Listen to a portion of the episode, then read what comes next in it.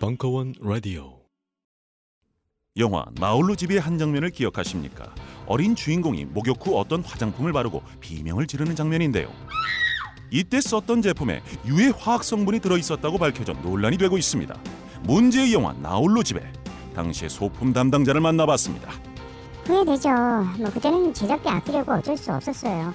나중에 아역 배우가 막 울면서 그러더라고요. 100% 자연 유래 성분으로 준비하는 게 기본 아니냐고. 제작비를 아껴야 했다는 소품 담당자에게 신생아부터 사용할 수 있는 딴지마켓의 빅그린 베이비 4종 세트를 보여줘봤습니다. 어머, 웬일이야. 정말 이 가격에 판다고요? 말도 안 돼. 이건 단순히 자연 유래 성분으로만 만든 수준이 아닌데요. 게다가 샴푸앤 바디워시에 샤워 오일에 로션하고 마사지 오일까지.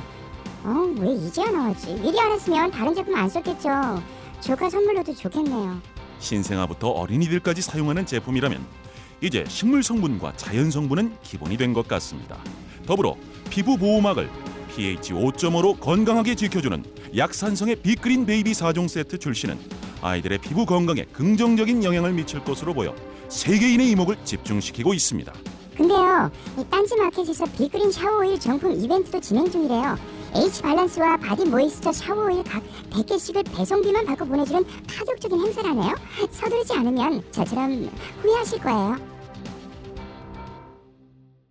돈을 모아서 부자가 되는 통장관리 비법을 한번. 그럼 그중에서도 서울 강남의 부자들은 요즘 어디에 투자하는지. 그나마 절세할 수 있는 금융상품들이 대안이 되고 있습니다. 각종 언론에 재테크 정보들이 넘쳐납니다. 그 재테크 정보들 접하고서 여러분들 살림살이 좀 나아지셨습니까? 그 정보들은 여러분이 아닌 여러분들 호주머니를 노리는 업체들을 위한 정보거든요. 그래서 선대인경제연구소가 준비했습니다. 재테크 정보의 허실 특강, 정직한 전문가들의 명강연으로 가계경제를 새롭게 설계해 보십시오. 자세한 사항은 선대인경제연구소 공지사항에서 확인하시고요. 아울러 광주와 부산에서 부동산 전환기의 생존법 특강도 개최하니 참고하시기 바랍니다.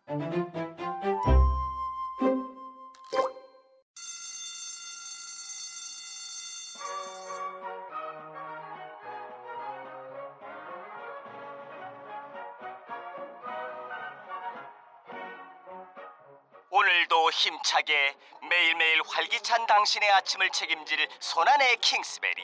중세 왕과 귀족들만 먹었다는 아로니아와 함께 발기찬 하루를 시작하십시오. 100% 폴란드산 아로니아 열매 농축과즙 평산 네이처 아로니아 친. 가사 노동과 학업, 직장 스트레스로 지친 가족을 위한 최고의 선물. 한국에서 구라파의 맛과 향을 덤으로 느낄 수 있습니다.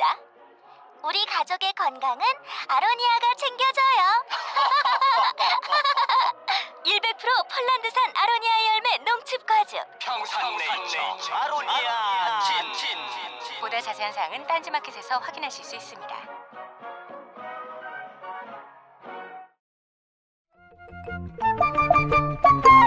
셜록 황과 함께 풀어가는 심리정밀 분석. WPI 집단 워크숍 4회 2부 5월 20일 강연.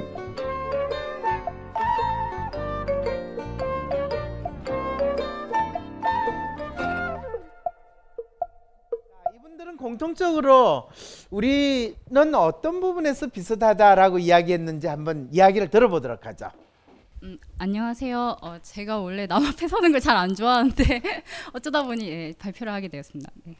그래서 일단 저희 조에서 공통점으로 나온 게 저희가 일단 타인의 시선을 신경을 많이 쓰게 써서 부탁을 거절하기 좀 힘든 점이 있고요. 그 다음에 감정이입이 잘 된 대신에 타인이 하는 얘기나 그런 거에 상처를 받기 또 쉽기 때문에 너무 이렇게 마음이 아프다 보니까 괴로운 것보다는 외로운 것을 선택하는 경우가 많습니다.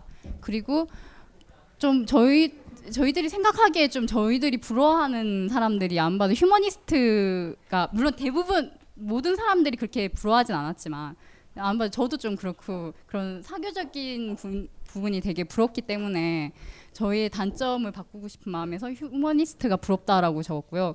그리고 이렇게 타인에게 상처를 받기 쉽기 때문에 인간관계가 이렇게 넓진 않지만 좁고 깊습니다. 그리고 다른 사람들의 마음까지 이게 어쩔 수 없이 이렇게 감정을 느끼다 보니까 다른 사람 마음까지 이렇게 무슨 행동을 할 때 하기 전에 저 사람이 상처받을까 안 받을까 생각을 하게 되고, 그다음에 다른 사람 말을 또 대신에 좀 과장해서 이렇게 들어서 좀 오해를 해서 좀 더 크게 상처받기도 하고 그 사람 의도랑 다르게 상처를 받기도 합니다. 그다음에 낯을 가리는데 이제 새로운 환경에 가면은 우선 이렇게 조용히 가만히 이렇게 분위기에 적응될 때까지 지켜보고 있다가 이렇게 분위기에 적응이 되면 그때부터 어느 정도 파악이 되고 난 이후에 말을 하게 되고요. 좀 편하게 하게 되고, 그다음에 관심사가 이렇게 여러 부분에 관심사가 많은 대신에 그다음에 그 대신에 지식이 좀 많이 깊진 않고 좀 좁은 편입니다. 네, 이상입니다. 네, 아주 잘 이야기를 해주셨어요. 자, 여러분들 이 이야기를 쭉 들으니까 아, 저쪽 사람들은 어떤 이야기, 어떤 특성을 강조하는 것 같아라는 게 여러분한테 조금 다가옵니까? 네, 여기 계신 분은 다가온다는데 저 뒤에 계신 분은 별 반응이 없으시거든요. 만일 여러분들이 이런 내용들을 들었을 때 저기에 마치 뭐 별명을 붙인다든지 어떤 한 단어로 표현을 한다면 뭐라고 표현을 해주는 게 좋을까요? 저런 사람들은 여성적이다. 네, 여성적으로 느껴진다. 범생이다. 소심하다. 네, 소심하다. 그렇죠. 그래서 감정이입이 잘 되는데 상처가 받기 쉽다든지, 그 다음에 외로운 것을 선택한다는 건 다른 사람하고 막 어시어시 하는 거가 상당히 부담스럽거나 잘 못한다고 느낀다는 거죠. 네, 안 봐도 다른 사람들이랑 같이 있을 때 신경을 많이 쓰게 되잖아요. 여기 계시는 분들은 신경 서로 많이 쓰셨어요? 아, 많이 쓰셨어요? 제가 느끼기에는 상당히 옛날부터 알고 계시는 분들처럼 상당히 편하게 지내시더라고요. 편하게 이야기하는 것 같고. 자, 그런데 재미있는 건요. 여기 오신 분들이 모두 다 그런 특성이 있어요. 사람은요, 자기하고 비슷한 사람한테는 편하고 비교적 쉽게 이야기가 공유가 돼요. 그리고 그 사람이 이야기하는 게 무슨 말인지 잘 다가와요. 근데 자기하고 다른 사람들은요, 불편할 뿐만 아니라 그 사람이 하는 이야기조차도 잘 안 다가와요. 이 특성을 보시면 지금 테이블에 계신 분들은 이거에 대해서 비교적 공감을 하신 거죠, 그죠?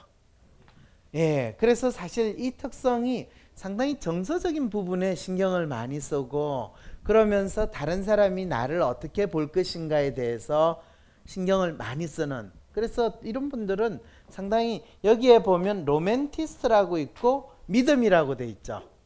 그래서 사실 이런 성향을 보통은 로맨티스트 성향이라고 이야기를 해요. 정서적으로 예민하고 또 혼자서 막 걱정을 많이 하다 보니까 좀 여성적이고 소심한 느낌처럼 사람들한테 보여지고, 그러니까 이런 사람들일수록 항상 주위에 있는 사람들이 나를 어떻게 볼 건가, 또 이 부분에 있어서 내가 그들의 기대나 믿음에 잘 맞춰야지, 이런 걱정이나 생각을 훨씬 많이 해요.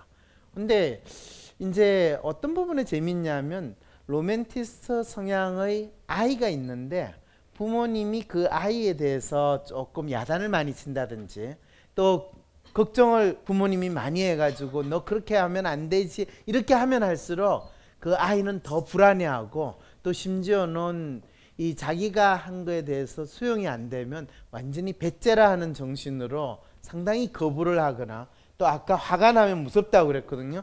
이분 같은 경우에도 상당히 연약해 보이는데 만일 화를 내면, 특히 신경질을 내면 주위에 있는 형제분들이나 뭐 부모님들이 상당히 평소의 모습과는 다른 모습이라고 느낄 가능성이 상당히 높으신다는 거죠. 네. 집에서 네. 뭐 그런 모습을 보이기도 하나요? 집에서보다는 저 같은 경우에 주로, 제가 지금 그만뒀는데 예전 직장에서 많이 그랬습니다. 직장에서? 네. 오, 대단하네요. 네. 네. 놀랍습니다. 자, 그런데 이제 여러분들이 여기에 있는 게 느낌으로 오는데 그게 정확하게 뭘 의미하는지 잘 모르겠다라고 생각을 충분히 가질 수가 있어요. 그래서 이 로맨티스트의 성향에 대해서 정리를 된 글을 여러분들이 조금 이야기를 듣게 되면 훨씬 그 특성에 대해서 조금 잘 알게 되는데, 로맨티스의 주요 특성은 뭐냐 하면 다른 사람과의 교감을 통해 가지고 내가 어떤 사람이다라는 존재감을 얻는다라고 이야기를 해요. 그래서 사실은 지금과 같은 이 워크숍에 가장 관심을 많이 가지고 내 성격이 어떨까, 또 다른 사람이 나를 어떻게 볼까, 한국 사회에서는 다른 사람이 자기 자신을 어떻게 보는가에 대해서 사람들이 상당히 관심을 많이 가지고 궁금해해요. 근데 그게 훨씬 많은 사람이 로맨티스트예요. 그래서 직장에서 예를 들면 실제로 화가 날 때 엄청나게 폭발할 수도 있다고 그러는데, 그렇지 않을 때는, 직장에서 일을 할 때는 비교적 꼼꼼하고 참 믿음직하게 주어진 일을 잘한다라는 그런 평을 들을 수 있기도 했죠, 그죠? 아, 네. 네. 그런데 나를 믿지 못하거나 또 나를 뭔가 의심한다든지, 또 그렇게 되면 본인이 이제 상당히 정서적으로 폭발을 하게 되니까, 그랬을 때 아마 상당히 다른 모습이 나타날 거예요. 그래서 일반적으로는 민감하고 불안정한 여성적이고 예술적인 감성, 이런 게 드러나고 멜랑콜리한 속성이 있다. 그게 이제 정서적으로 약간 업앤다운이 있다라는 그런 느낌이고, 보통 우리가 이야기할 때는 이제 조울증적인 성향이 나타날 수도 있다라는 식으로 표현을 하기도 해요. 자, 그리고 이제 기본적으로 보면 여성적이라는 게 사실은 상당히 미성숙하고 세상 경험이 적은 사춘기 소녀가 마치 어떡하지 이렇게 생각하는 그 느낌을 가장 잘 나타내기도 하고 또 잘 가지고 있어요. 그래서 세상에 대한 두려움과 기대, 걱정, 이런 것들이 있는데, 놀랍게도요, 이분들이 상당히 연약하고 마치 여성적인 것 같지만은 어떤 일을 할 때에서는 상당히 완벽주의적인 성향이 있어요.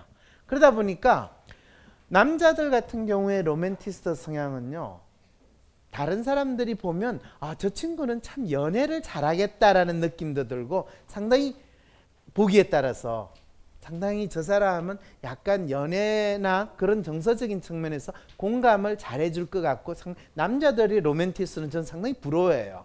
왜? 대부분의 여성들이 남자의 로맨티스트는 뭔가 매력이 있다라고 많이 느껴요. 그런데 어떤 이제 특성이 있느냐 하면, 본인이 딱 정해진 거를 주어주면 그 일을 하는 거는 잘하는데, 조금 낯설거나 익숙하지 않은 글을 할 때는 본인이 아주 잘한다라는 확신이 들기 전까지는 그 결과물을 내거나 완성을 잘 못해요. 그러니까 보기에 따라서는요, 엄청나게 마치 일을 안 해놓고 그냥 계기는 이런 모습처럼 보일 때가 있어요. 그래서 실제로 진짜 밤을 새워서 일을 분명히 한 걸 아는데 아무것도 한 게 없다고 그러는 연구원들 같은 경우에, 네가 한 거 무조건 내놔, 그리고 그거 이야기해봐, 그러면 상당히 대부분 뭐 평균 이상으로 다 해놨어요. 근데 자기 확신이 없으면 그거에 대해서 본인 스스로가 충분히 했다라는 자신감을 못 가지는 그런 특성 때문에, 회사에서 거의 좀비의 상태로 일을 할 때는 괜찮은데, 그렇지 않고 상당히 새로운 거를 할 때는 상당히 유능하다고 생각했는데 조금 어려움을 느낀다, 이렇게 생각할 가능성도 있어요. 그래서 완벽을 추구하는데, 그러다 보니까 또 어떤 재밌는 특성이 있냐면요, 자기가 성공했거나 자기가 경험하고 아는 거에 대해서는 상당한 자기 확신이 강해요. 너 해봤어? 뭐 이런 식으로, 나 해봤어? 뭐 이런 식으로 오니까, 그래 니 잘났다, 이런 식의 느낌을 사람들한테 줄 수도 있어요.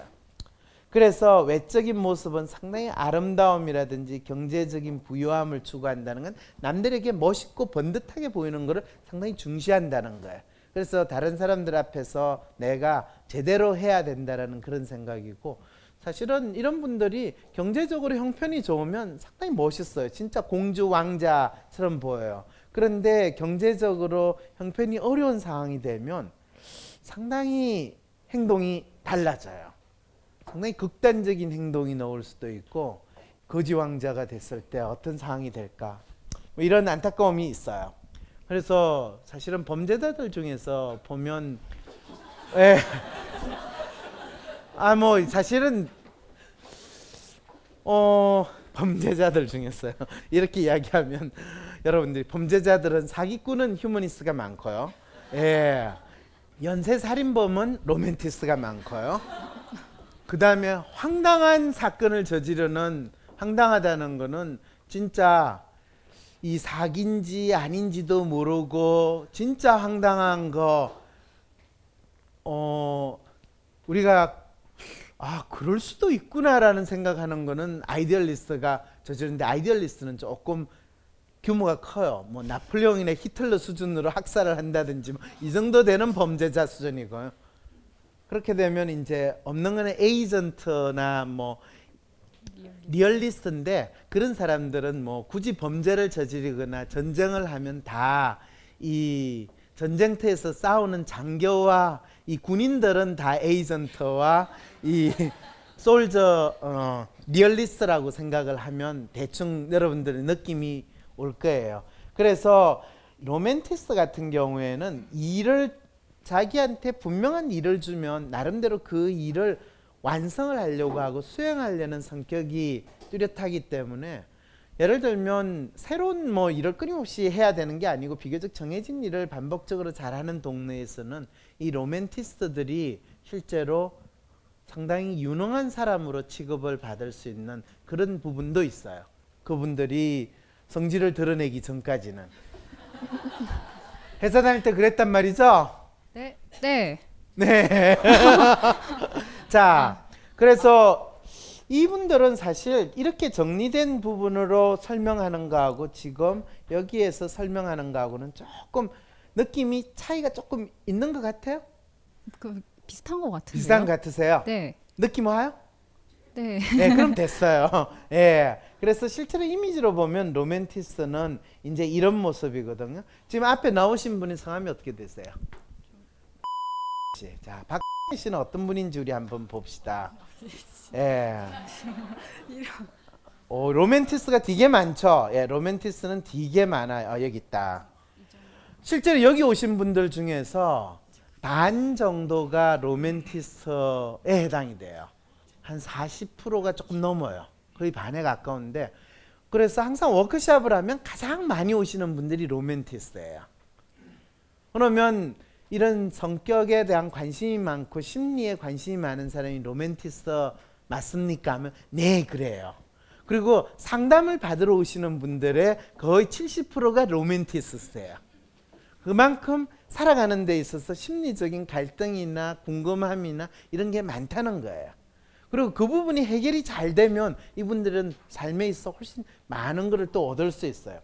지금 박승혜 씨 같은 경우에는 로맨티스트인데, 아, 여기서 이제 박 씨의 기본적인 성향을 여러분들이 나중에 이제 여러분 각자 프로파일을 보실 때 이 위에 있는 리얼리스트, 로맨티스트, 휴머니스트, 아이디얼리스트, 에이전트가 이 빨간 선으로 표시가 되는 거거든요.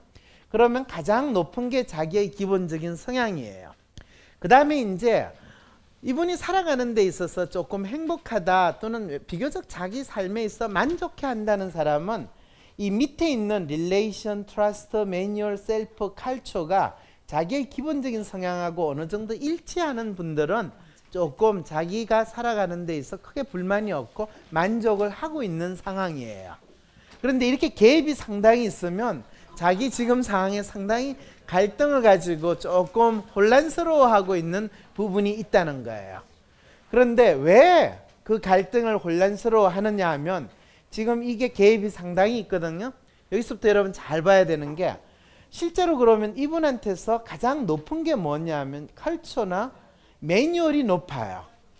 그러면 컬처하고 매뉴얼이 높다는 건, 컬처라는 건 자기 나름대로의 어떤 취미라든지 자기가 하고 싶어하는 뭔가 꿈과 같은 거나 남들이 보기에는 상당히 교양이나 문화를 누리고 싶어하는 그런 부분이에요. 그러니까 남들한테 번듯하게 보이고 좀 괜찮게 보이고 뭔가 자기 나름대로의 약간 신비롭기든 하든 뭐 자기 특색 있는 걸 하고 싶어하고 그걸 인정받고 싶어 하는데, 이분은 특성이 뭐냐 하면 매뉴얼도 동시에 높아요. 그 말은 뭐냐, 사회적으로 인정받는 번듯한 뭔가를 내가 해야 된다라는 생각, 그 부분을 통해 가지고 내가 인정받고 싶어하는 마음이 상당히 강하다는 거예요. 근데 현실적으로 지금 그렇지 못하고 있고 또 그거를 강하게 내세우지도 못하고 있는 거예요. 이 트러스트와 셀프는 또 상당적으로 떨어지거든요. 나 잘난 사람이거든 이렇게 해야 되는데, 나를 잘난 사람으로 봐줘. 아니란 말이야? 그럼 할 수 없지 뭐. 이 심리 상태에 있는 거예요. 그렇다고 그거를 그러면 잘 맞춰서 사람들한테서 번듯한 뭔가를 드러내줘야 되는데, 그 부분에 대해서는 지금 본인이 그게 뭔가에 대해서 생각은 거의 안 해보거나 별로 그 부분에 대해서 아쉬움을 느끼지도 않아요. 그래서 현실적으로 다른 사람의 관계에서 내가 뭘 통해 가지고 부각이 되거나 또는 잘났다라는 인정을 받을까에 대해서는 전혀 관심이 없어요. 제 인생이니까요. 내 인생이니까. 그래, 누가 네 인생 아니래? 이 상황이 벌어지는 거예요. 이게 상당히, 그래서 뭐 그래도 오늘 여기 온 것마다 대단해요. 네, 뭘 하시고 싶으세요?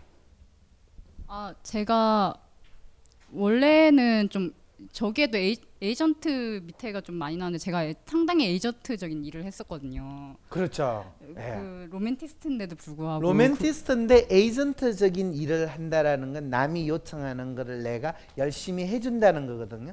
그럴 경우에 저분의 삶은 상당히 찌질하고 힘들었다라고 이야기를 하게 돼요. 거의 뭐 밤을 새워가지고 하고, 나는 내 갈 길이 가야 되는데 그러면서 참아야 하느니라 하면서 사는 거예요.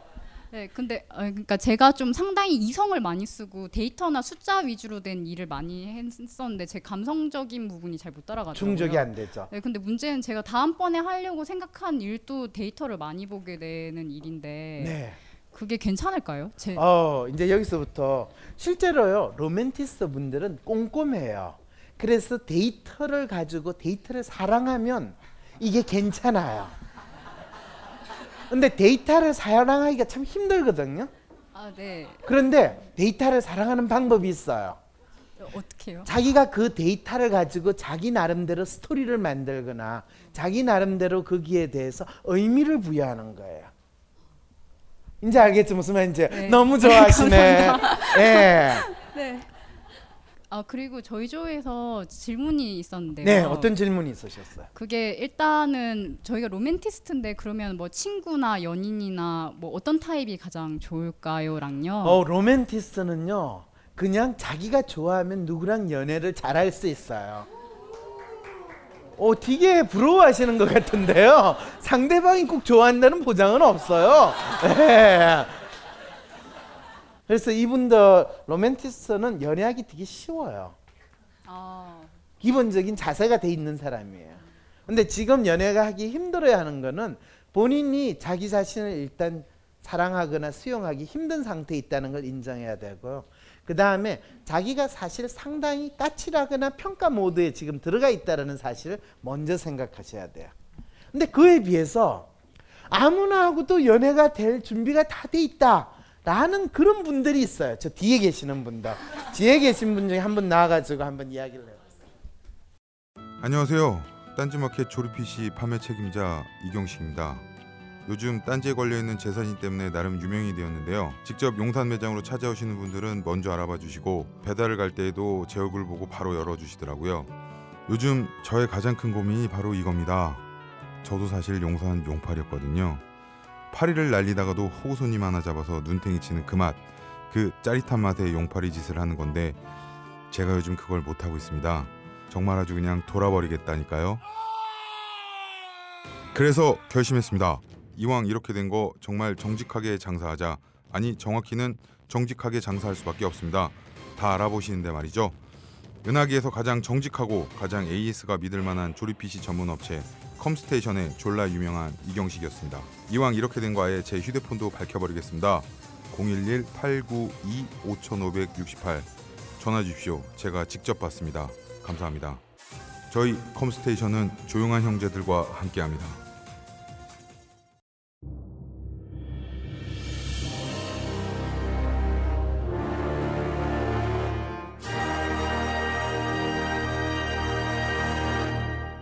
당신을 위한 강연이 있습니다. 발버둥 쳐봐도 우리의 인생은 B급, 세상의 다수도 B급, B급을 위한 B급. 총 8가지 최고의 선별자들이 추수리고 추수림 벙커원 특별기획 B급 철학.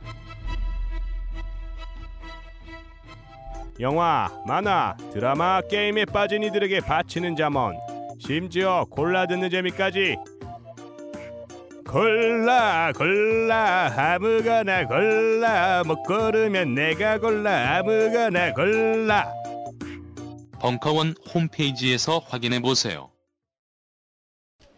로맨티스트 발표 보고 깜짝 놀란 게 똑바로 적었더라고요. 저희는 그냥 저희 마음대로 적었는데 깜짝 놀래가 약간 당황했는데. 예. 정신 없죠? 예. 저희는 일단 휴머니스트고요. 저희가 얘기 제 소개는 먼저 드리면, 안녕하세요. 저는 이라고 하고 가위바위보에서 이겨서 반장 돼서 발표하러 나왔습니다. 예. 그리고 그러니까 저희 조는 시끄러워요, 이 팀은요. 저희 조는 그러니까 일단 가장 큰 핵심적인 단어가 나인 것 같아요. 그러니까 인간관계라든지 아니면은 뭐 다른 뭐 일을 할 때라든지 일단 내 중심이 돼서 내가 좀 중요하고 나의 존재라든지 나의 의견 같은 게 중요하고 깜짝이야. 그리고 저희는 또 그 권위적인 거나 아니면은 그 비합리적인 거를 또 굉장히 못 견뎌하는 그런 공통점이 있었고요. 그렇다고 해서 막 그 서로 막 기어오르고 뭐 이러는 게 아니라 그 와중에도 예의는 또 굉장히 지켜줘야 돼요. 그렇지 않으면은 좀 약간 좀 지금 여기 설명하신 이분들이요, 권위적이거나 비합리적인 건 못 참아하고 그러면서도 우리가 예의는 지킨다라는 표현을 쓰셨잖아요. 그러면 이분들은 다른 사람한테 상당히 개방적일까요? 권위적일까요? 이분들은 상당히 권위적이세요, 기본적으로. 아니에요. 네, 아니라고 주장은 해. 항상 권위적인 사람은 본인들이 권위적이라고 인정하기 참 힘들어요.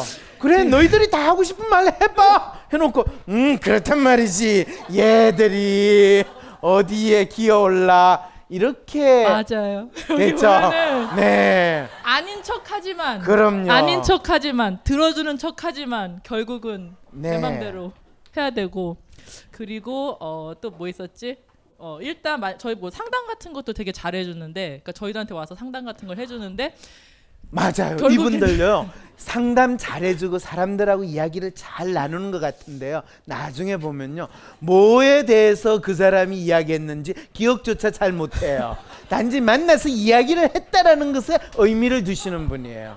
네, 그리고 그래서 솔루션을 주는 게 내 방법이랑 내 의견이 결국에는 가장 맞아 거니까. 그렇죠. 이렇게 해, 그 권위성을 다시 부여를 하는 거예요. 그래서 이런 분들한테 상담을 하고 나면요 남는 게 없다고요? 뭐 남는 거는 술을 마시기 때문에 대개는 그거는 남는데, 어떤 특성이 있냐면요, 이 분들의 특성은 본인들이 상당히 나름대로 위계 질서도 따지고 좀 권위라는 부분을 중시하고, 그래서 나중에 보면 휴머니스트하고 매뉴얼이라는 게 같이 있다는 의미를 여러분들이 이해하셔야 돼요. 어떤 규범이나 털 이런 거를 상당히 중요하게 생각을 해요. 그래서 예의를 중시한다라고 저기 표시되어 있는데 그것도 일종의 규범이나 틀이에요. 그러다 보니까 인간관계에 있어서 사람들의 감정의 섬세함 이런 것들에 대해서 거의 잘 캐치를 못해요. 그냥 아니 다 좋은 게 좋은 거야, 그냥 그렇지 뭐 이렇게 돼요. 그래서 이 상당히 감수성이 풍부하거나 예민한 사람이 이런 분들하고 상담을 하고 나면 더 열받아지는 그런 상황이 벌어지죠. 왜 이렇게 잘하시지? 네. 그리고 저희는 또 되게 근거 없는 자신감이 되게 많아가지고. 네, 자신감이 많아요. 그래서 나를 따라라! 돌격 앞으로! 이게 아닌가 봐! 저기로 가죠! 이래서 이분들하고 같이 있으면 바빠요. 그런데 나중에 뭐 그래 우리 여기서 같이 먹고 죽자! 뭐 이래가지고 상당히 절궂게 지낼 수 있는 아주 훌륭한 분들이에요. 맞아요. 예, 네. 그래서 이 휴머니스트는 성향이 높으신 분들은 제가 참 좋아하기는 한데 결코 제가 중요한 일은 안 맡겨요. 예, 왜냐하면 모여가지고 어시어시 하는데 나중에 보면 뭘 했는지 그게 없어요. 그런데 상당히 즐거운 시간을 보냈다, 상당히 좋은 사람들하고 좋은 시간을 가졌어요 이래요. 근데 또 저희는 그렇게 대강 하는 것 같지만 또 이렇게 되게 계획적으로 디테일하게 해가지고 결국에는 다 일을 잘 완성시키고. 네, 이렇다고 믿어요. 네, 그래서 네, 훌륭해요. 그래서 이런 경우는 시간이 지나가면 자동적으로 일이 되는 거, 뭐 이런 경우에는 괜찮아요. 어차피 세월이 지나가면 다 배는 바다에 깔아앉으니까 그럼 정리가 되겠지, 이렇게도 생각할 정도로. 네, 어떻게든 되겠지. 그렇죠. 네. 미리 걱정해봤자 어차피 해결되진 않으니까. 그렇죠. 어떻게든 되겠지 그렇게 생각하고. 그리고 또 뭐 또 아 맞아, 그리고 저희 그 또 서로 자기 얘기하느라고 중요한 거를 그 디스커션을 못했는데 연애에 관해서, 그러니까 저희 같은 타입들은 연애를 아까 로맨티스트 타입 분들에게 약간 그런 걸 주셨잖아요, 조언 네. 같은 거를. 저희는 어떻게 연애를 해야 되고, 그리고 저희랑 잘 맞는 연애 타입은 어떤 스타일인지 궁금해요. 휴머니스트는요 기본적으로 연애를 잘할 수 있는 소양이 있는데 오래 길게 가면 안 돼요. 네. 왜냐하면 그 감성의 섬세한 부분을 충족시키지 못해요. 그래서 빨리 만나가지고 빨리 결정을 봐야 돼요. 아니면 오래 가는 경우는 친구 관계처럼 오래 갔다가 연애인지 친구인지 알 수 없이 지내는 이런 경우가 되는 게 휴머니스트 연애에 가장 좋아요. 근데 되게 이제 여성분들, 휴머니스트 분들이 연애에 대해서 고민을 많이 토로를 해요. 그런데 왜 그러냐 하면 여성분들이 자기 주위에 있는 여러 사람에 대해서 잘 지내잖아요, 휴머니스트 성향이 높으면. 그런데 남자 입장에서는 저 여자가 내한테만 이 뭔가 매달리는 것 같거나 내한테만 감정을 주는 것 같은데 쟤하고도 잘 지내갖고 쟤하고 같은 거, 그럼 내가 쟤하고 지금 연애를 하고 있는 건지 그냥 알고 지내는 건지에 대해서 헷갈려요. 맞아요. 맞는 이야기를 하지 내가 안 맞는 이야기를 하겠어요? 다 맞아. 예. 그러니까 이게 참 저 남자하고 될 것 같아가도 나중에 그 남자가 갸우뚱갸우뚱 하면서 아무래도 내하고는 아닌 것 같아 그러는데 난 그 남자 좋거든요. 그럼 잡아야 되잖아요. 근데 그럴 때 이제 잡게 그래 뭐 남자가 니밖에 없나 이러면서 또 그냥 다른 남자에 대해서, 왜 주위 많으니까 아는 사람들이. 그래서 이게 참 연애 감정 자체가 뭔가에 대해서 상당히 그 감정, 연애 감정 그 자체에 대한 거를 확 공감하기가 쉽지 않아요. 근데 되게 막 이렇게 뭘까, 저희 조언분들은 어떤지 모르겠는데요. 네. 저 같은 경우는 뭐 밀당 같은 것도 별로 안 좋아하고 일단 표현 되게 잘해주고. 그렇죠. 근데 왜 모르지? 아, 표현 잘해주는데 그 남자는 그러면 어떻게 반응을 하시는 것 같아요? 그러니까 좀 뭐랄까 약간 이렇게 처음에 같이 호감을 갖다가도 나중에 약간 좀 물러서는? 물러서죠. 내가 너무 들이대는. 그러게요. 그러게요. 아니 씨같이 이렇게 매력적인 분이라도 들이대면 남자 입장에서는 뒤로 물러나게 되는 게 참 골치 아프잖아요. 그죠? 근데 그 남자가 사실은 그래 너가 나를 좋아하니 나도 너를 좋아해 라고 할 수 있으면 좋은데, 그럴 경우가 같은 휴머니스트는 그게 조금은 돼요. 근데 조금 지나면 그게 유지가 되게 쉽지 않아요. 서로 이 주도권에 대해서 생각을 하거나 아니면 그냥 전통적으로 yes sir 하는 모드로 바뀌면 별 문제가 없어요. 그래서 일단은 휴머니스트 같은 경우는 내가 만나는 사람이 어떤 특성이 있는가에 대해서 빨리 캐치를 해야 돼요. 그래서 로맨티스트다 그러면 그 로맨티스트를 위해서 끊임없는 이벤트를 만들어주면 돼요.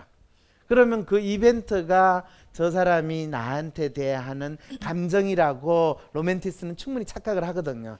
예. 그리고 로맨티스가 온갖 성질을 부려도 그걸 다 수용을 하면 돼요. 완전히 그러면 너무 좀 뭐라 해야 되지? 내가 뭐 부처님 반도막도 아니고. 지금 뭘 기대하시는가요 지금? 네. 그래서 그 휴머니스트 같은 경우에는 사실은 연애에 대해서 그렇게 강렬한 열망이 있느냐라는 질문을 할 때 평소에 그런 갈급함이 있을까 싶은 생각이 들어요. 왜냐하면 휴머니스트는 뭐 남자친구든 여자친구든 거의 비슷한 모드로 관계를 맺거든요. 맞습니다. 그러니까 뭐 굳이 연애가 필요 없잖아요. 그러게요. 그러게요. 예. 다 그냥 다 친하게 잘 지내고. 다 친하고. 그래서 뭐 결혼을 해야 된다든지 아니면 욕망을 충족하고 싶다든지 그건 그냥 하시면 되는 거죠 뭐. 그렇죠. 예. 그래서 꼭 연애의 전형적인 연애 모드를 생각은 안 하는 게 좋고, 전형적인 연애 모드는 이 감성적인 로맨티스들이 아 걔를 생각하면 난 떨려 너무 좋아요 뭐 그거는 이쪽에 맡기면 돼요. 네. 예. 뭐 그쪽에 또 뭐 궁금한 거 있어요? 그럼 저희가 이 5개 군 중에서 가장 피해야 될 뭐 그런 사람이 있을까요? 휴머니스 말 그대로 피할 게 별로 없어요. 아, 그래요? 예. 아, 그렇게 좋네. 질문하지 말고요. 네.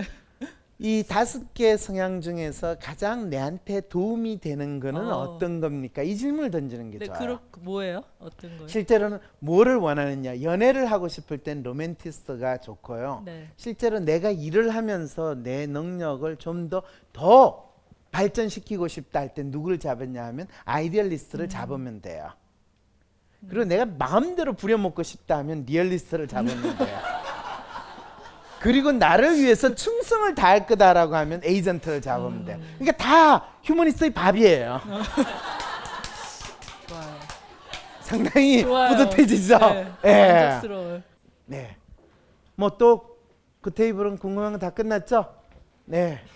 그러면 이야기하시고 싶으세요? 어느 테이블을 먼저 하고 싶은 사람? 네, 하세요. 네. 자, 잠깐만 지금 하시기 전에 아까 휴머니스트라는 분들의 특성에 대해서 조금만 정리를 해드리면요. 다른 사람과의 좋은 관계를 통해서 존재감을 획득하고 사교적이고 타인에 대한 관심이 많고 표현력, 순발력 이런 것들이 비교적 뛰어나다고 이야기를 해요. 그래서 일반적으로 오지랖이 넓다라고 표현하는 것이 사실 여러 사람들하고 폭넓은 인간관계를 맺는 걸 좋아한다라는 뜻도 되죠. 그리고 마음에 맞는 사람과 일할 때 성과가 좋고요. 또 실제로 이런 사람들에게 있어 일을 하는 동기를 같이 있는 동료 이런 부분들에 대해서 상당히 강조를 해요. 그리고 상당히 비교적 외향적이고 긍정적이에요. 그러다 보니까 복잡 미묘한 감정을 파악하는 데 서툴어요. 그리고 그 대신에 또 부정적인 경험을 하는 건 잘 잊어요. 아 괜찮아 괜찮아 뭐 이제 이런 식으로 또 나타나는 거죠. 그리고 한편으로는 카리스마가 있고 또 나름대로 권위적이에요. 여성분들은 아닌 것처럼 보이는데 보면 자기 의견에 대해서 조금 거부당하는 거에 대해서 민감하게 되는 여성분들이 이 휴머니스틱 특성이 있어요. 그 다음에 좋은 인상을 얻기 위한 행동, 이벤트나 뒤처리를 잘한다. 뭐 이런 식으로 이야기를 해요. 그래서 이런 분들, 그래서 대개 기업의 CEO 모습을 보이는 사람들은 이 휴머니스트 분들이 많아요. 자, 그 다음 이제 나와서 이야기해 주세요. 예, 안녕하세요. 저희는 리얼리스트로 분류가 됐었고요. 네. 예. 저희가 처음에 얘기를 한 게 여기 왜 왔냐 이거였었거든요. 뭐 다들 그래서 안 그러실 분은 없으시겠지만 뭐 나 자신을 알고 싶어서가 대부분이었어요. 근데 특이한 게 저희가 좀 되게 구체적이었거든요. 이 취업 고민이라는 것도 보면은 내가 지금까지 전공은 이거였는데 이 전공과 다른 일을 하고 싶다. 그래서 나를 알고 싶다. 그 다음에 이것도 보면은 세상이 이상한 게 아니라 내가 이상한 게 아닐까. 그리고 저희 아까 그 사연에 결혼 준비 있었는데 여자분이 작성해 주신 것 같은데 그 사연에 남자분이 저였습니다. 예, 그래서 저희 보면은 나 자신을 알고 싶어요가 되게 구체적으로 나왔었고 그 다음에 두 번째가 이게 차이면서도 같은 게 남을 많이 의식을 한다 이런 부분도 있었고 남을 의식하지 않는다 이런 의견이 있었어요. 근데 특이한 게 그래서 남을 의식을 안 한다는 분들도 과거에 남을 되게 많이 의식을 했는데 어떤 계기가 있어서 의식을 안 하게 됐거나 자기가 의식을 안 한다고 말씀을 하시면서 얘기를 가만히 들어보면 의식하고 있구나 이런 생각이 들었어요. 그래서 저희가 여기서 또 어떤 분이 질문을 해주셨는데 혹시 착한 사람 컴플렉스라는 게 있잖아요. 남의 말을 많이 듣고 난 착해야 돼. 이런 거 벗어나려면 어떻게 해야 되는지 그거 네. 여쭤봤거든요. 사실 리얼리스트 분들이 가지고 있는 콤플렉스가 착한 사람 콤플렉스예요. 그래서 리얼리스트 성향의 분들은 다른 사람한테 내가 착한 사람으로 보여야 돼. 착한 모습이나 착한 행동을 해야 돼. 착하게 살아야지. 이런 생각을 상당히 많이 하세요. 그럼 진짜 착하느냐? 그건 잘 모르겠어요. 예. 예, 그리고 그 다음에 저희가 여행 얘기를 좀 어느 정도 했는데요. 다들 여행을 좋아하시더라고요. 근데 뭐 얘기 중에 나왔는데 뭔가 억눌렸던 거를 확 분출해버리고 싶다 이런 매체가 여행인 것 같았어요. 방금 그렇죠. 그렇다고 여행을 자주 떠나느냐? 그럴 일 잘 없어요. 이것저것 신경 쓰느라고요. 여행을 가야지 계획은 많이 세우고 생각은 많이 하는데 행동으로는 잘 안 옮겨요. 못 갈 이유가 너무 많아요, 이분들한테는. 근데 살짝 말씀하신 거랑 되게 비슷하면서도 약간은 다른 게 여행을 간다고는 하시는데 가는 계획을 많이 짜시더라고요, 본인이. 네. 그래서 이것저것 다 짜고 아까 방금 발표하신 휴머니스트 분들 보면 여행 갈 때 아 오늘은 이거 해, 내일은 저거 해 즉흥적으로 말씀하셨다는데 그렇죠. 그거 저희 되게 싫어하는 걸로. 네. 죄송합니다. 실제로 가게 되면 거기 가서 유적지에 대한 사전 정보 정리하고 그거를 마치 미리 알고 가야 된다라고 믿고 꼭 가면 이제 무슨 여행 가이드 책 같은 거 매뉴얼 그거 사가지고 미리 준비하고 보고 그러시는 거죠. 맞습니다. 그래서 여행 얘기 나오면서 또 여행 계획을 짤 때도 자기가 100% 짜든지 아니면 남이 100% 짜든지 그렇지 일하는 거나 여행 계획 짜는 거나 이게 되게 공통적이었는데 내가 뭔가 할 때 남이 내 간섭해가지고 내 계획을 망쳐놓는 걸 되게 싫어하시는 것 같아요, 다들. 그리고 그 반대로 남이 계획을 한 것도 일단 맡겼으면은 끝까지 가고 결과물 보고 나중에 수정을 하더라도 일단은 맡기면 건들지 않는다. 이런 부분에 대해서 공통점이 있던 것 같아요. 네, 지금 이 부분은 상당히 리얼리스트 입장에서 미묘한 내용이에요. 왜냐하면 리얼리스트가 일과 관련해 가지고 본인이 나름대로 잘하고 유능하다라는 이야기를 듣고 싶어 하는데 정작 리얼리스트 스스로가 자기가 무슨 일을 하고 있는지가 명확하게 스스로 규정하기는 참 힘들어요. 그래서 자기에게 주어진 일이 분명할 때는 그거를 잘하려고 하고 또 잘하는 모습에서 본인이 긍정적인 피드백을 얻는데 대개의 경우에는 마음은 상당히 부산하고 의미를 부여하고 싶은데 정작 그 상황이 어떤지에 대해서는 다른 사람하고 공감하는 데 있어서는 조금 보기에 따라서 다른 모습이 나타나요.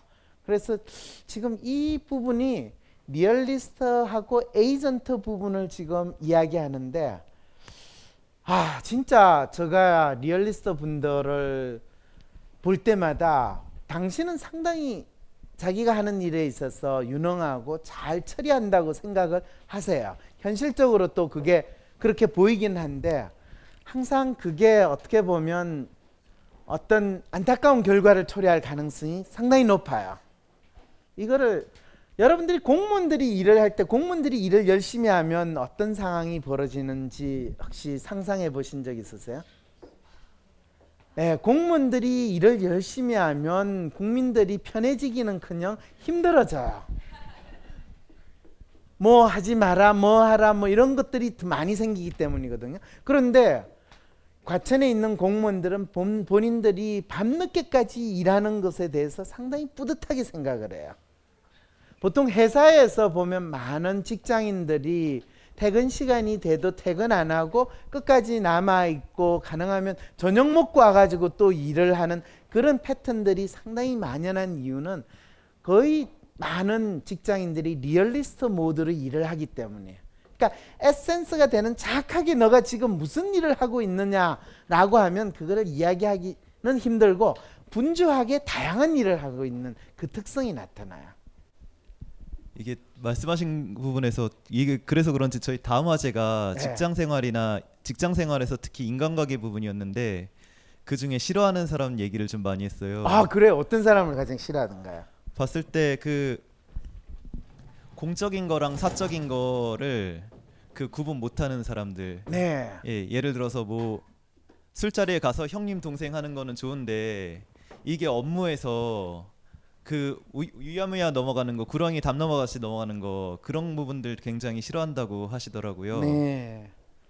예, 그리고 저희가 뭐 아까 뭔가 했으면은 그래도 어떻게 되든지 끝장을 보고 그러는 거 성향이 있는 것 같아요.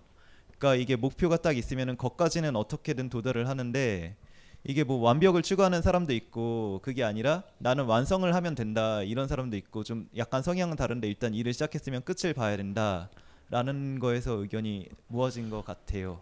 자, 지금 설명하시는 걸 여러분들이 들으면 이제 제가 이분들이 이야기하는 거를 캐치를 했어요. 여러분들 지금 여기를 보면요, 리얼리스트 말고 로맨티스트, 휴머니스트, 아이디얼리스트, 에이전트 4가지 성향이 있거든요. 아까 자기가 하는 일에 있어서의 완벽성을 기하려고 하는 성향은 에이전트 성향이에요. 그리고 자기가 하는 일에 있어서 새롭고 뭔가 다르게 해보려고 하는 건 아이디얼리스트 성향이고요. 휴머니스트는 인간관계를 추정하면서 웬만하면 다 형님 동생 하는 게 휴머니스트예요. 로맨티스트는 이 자기가 하는 데에 대해서 나름대로 열정이나 감성적 공유를 가지는 게 로맨티스트예요. 실제로 인간은 이 4가지 속성 중에 어느 하나를 뚜렷이 가지고 태어나는 건 아닐까라는 생각을 심리학자는 해요. 이게 이제 기질적인 측면에서도 그럴 것 같아요. 상당히 이제 기질적인 측면에서 보면 사람들이 태어날 때 아이들을 보면 상당히 뭐 우리가 보면 외향적이고 서글서글하고 웬만해도 뭐 잘 안 우는 애들이 있고, 어떤 애들은 상당히 이 예민하고 조금만 온도가 바뀌어도 몸이 나빠지거나 찡얼찡얼거리거나 이런 애가 있고, 어떤 애는 그냥 순둥이, 그냥 모든 반응도 없고 순둥이로 지나는 이런 애가 이제 기질적인 특성이라고 그러고 생물적인 특성이라고 이야기를 하는데, 그 아이가 이제 30살이 지나면서 사회적인 관계가 드러나면서 이 특성들이 좀 더 이 색깔이 입혀지고 조금 다양한 모습으로 나오게 될 때, 그럴 때 이제 이 로맨티스트와 휴머니스트와 아이디얼리스트와 에이전트의 성향이 부각이 된다라고 이야기를 해요. 이게 이제 중학교, 고등학교쯤 되면 아주 뚜렷하게 부각이 되고, 뭐 대학교를 지나면서 아주 확실히 나타나는데, 재밌는 거는 대학생들 중에서 이 성향을 대충 보면 리얼리스트는 10%가 채 안 돼요. 그 말은 뭐냐면 거의 이 4가지 성향이 뚜렷이 많이 나타나요. 거의 90% 이상. 그런데 30대 중반의 직장인들을 대상으로, 30대 중반에서 40대 직장인들을 대상으로 하면 무려 50%가 리얼리스트로 나타나요. 그건 무슨 뜻일까요? 이 세상의 조직에 적응하기 위해서 이 각각의 특성을 가진 사람들이 리얼리스트 모드로 바뀌기 시작을 한다는 거예요. 그래서 리얼리스트 성향의 사람들이 착하다라는 말은 뭐냐면요, 착하다라는 말은 원래부터 착한 게 있는 게 아니라 주위의 사람이 요청에 잘 따라준다라는 게 착하다는 뜻이에요. 뭐 그것이 우리가 도덕적으로 착하다, 우리가 엄마 말을 잘 들으면 착한 아이예요, 나쁜 아이예요? 예, 상사 말을 잘 들으면 착한 직원이에요, 나쁜 직원이에요? 예, 착한 직원이에요. 내 주위에 있는 사람이나 상황에 나를 잘 맞출 수 있으면 착하게 되는 거야. 그러다 보니까 자기가 원래 가지고 있던 이 성향하고 그걸 맞추는 데에서 갈등이 생기거나 또는 그것에 대한 갈증이 생기거나 이런 상황이 벌어지는데, 이제 그것이 지금 완벽을 추구하는 경향이 있어요. 결과보다는 과정이에요. 업무에서의 자율성을 추구해요. 남이 터치하는 걸 참지 못해요. 뭐 이런 식의 반응들로서 표현을 한다는 거예요. 어떤 이야기인지 이해가 되세요? 예, 그 굉장히 놀랐는데요. 저희가 질문을 정리를 몇 가지 했는데, 네. 저 빼고 주원들이 적어준 질문 4개 중에서, 네. 3개가 다 이런 거였었어요. 나는 리얼리스트인데 어떤 성향이 높은 것 같다. 혹은 리얼리스트이면서 어떤 성향이 높게 나왔다. 그렇죠. 그런 부분들이었었거든요. 네. 예. 그래서 실제로 재미있게도 이 WPI 워크샵에는요, 리얼리스트들이 거의 안 나와요. 왜 그러냐면 리얼리스트는 자기 성격에 대해서 관심이 있다라는 거는 마음속으로는 가질 수 있어도, 이런 워크숍에 올 시간에 자기한테 주어진 일을 열심히 하고 있어야지, 여기 오는 거는 뚜렷한 목적이나 이유가 있지 않고서는 오면 뭔가 내가 나쁜 일을 하고 있는가, 내가 주어진 일을 잘 못하고 있는, 게으름을 부리는 건 아닌가라는 걱정을 하기 때문에 적은데, 아마 지금 비교적 많이 오게 된 거는요, 이게 진짜 팟캐스트에 올려가지고 그걸 들어보니까 아, 이게 남의 일이 아니고 내가 여기서 답을 찾을 수 있을 것 같구나, 이런 기대 로 오신 것 같아요.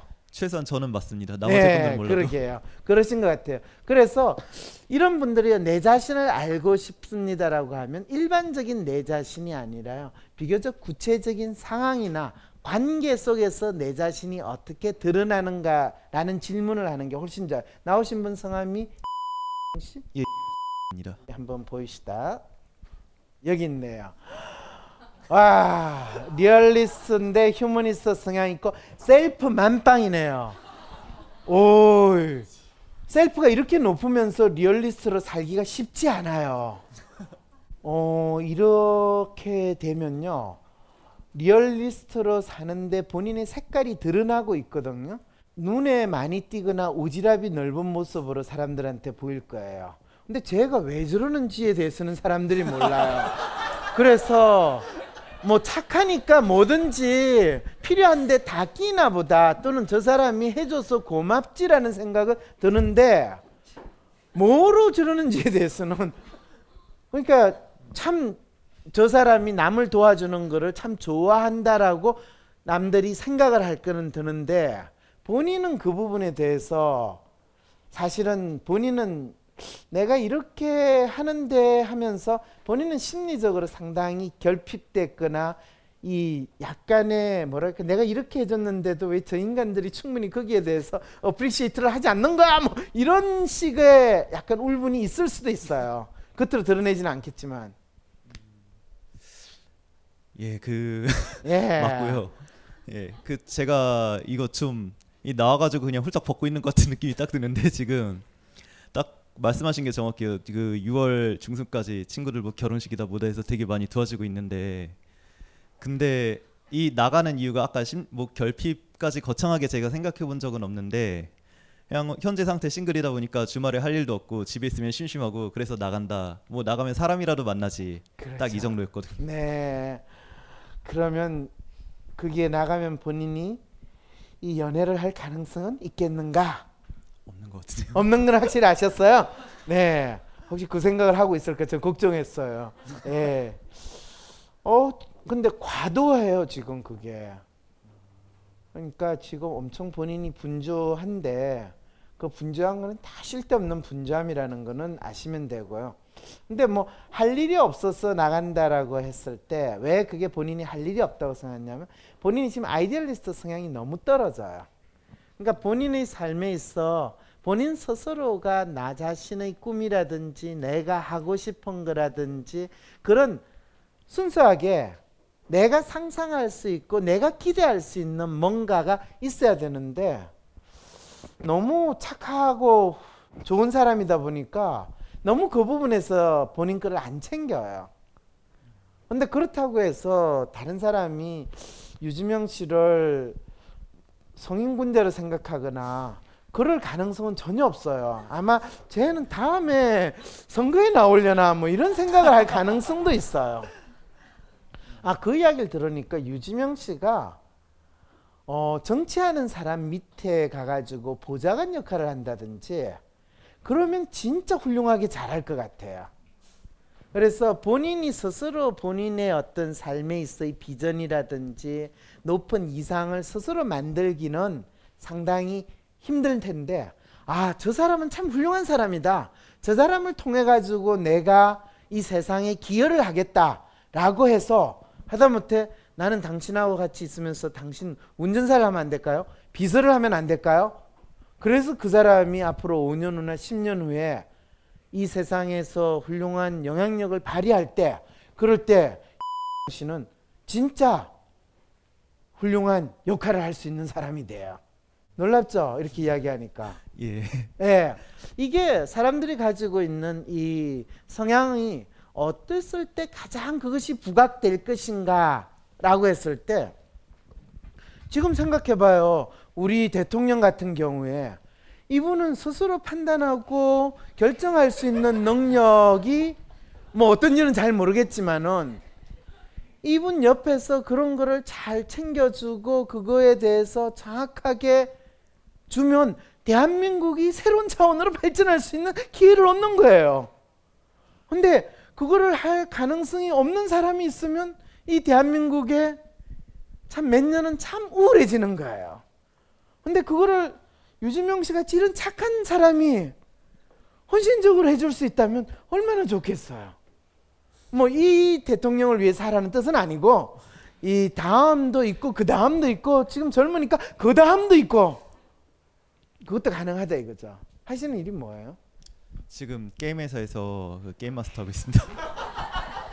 게임 마스터도 뭐 나쁘지는 않아요. 그 게임 마스터로 하면 이것저것 온갖 쓸데없는 거 이상한 인간들 그걸 다 수용을 해야 되니까 그거를 하다 보면 아예 게임 세계에서 그냥 그 사람들과 함께 정당을 만들어요. 그래서 거기에서 괜찮은 혈맹 군주를 잡아가지고 우리가 일단 현실 세계에서 세력을 형성하기에는 지금 좀 힘드니까 사이버 공간에서 새나라당이라도 하나 만들어가지고 예. 그런 생각을 혼자서 하기는 힘들죠, 그죠? 그럴 때는 내 같은 사람한테 물어봐가지고 네. 새로운 미래를 만들면 상당히 잘하실 것 같은데 언제 한번 연락하세요. 예. 자, 리얼리스트는 이런 사람이에요. 그러니까 내같이 새로운 엉뚱한 생각을 하는데 지가 직접 하는 걸 귀찮아하고 이런 사람 딱 이런 친구 보면 어이 내가 돈 있으면 우리 연구소에 일을 하라고 하면 안 될까 이런 생각이 딱 드는 거예요. 그래서 이 유지명 씨는 지금 하고 있는 회사에서도 별로 그렇게 나가라는 이야기 안 들을 거고요. 예, 들을 일이 없어요. 그리고 나중에 뭐 다른 회사 근데 다른 회사로 옮겨간다고 해서 특별히 달라질 거 없어요. 그냥 지금 하는 계속 하시는 게 나아요. 그것도 잘 생각하세요. 예. 뭐 그 외에 걱정 없죠?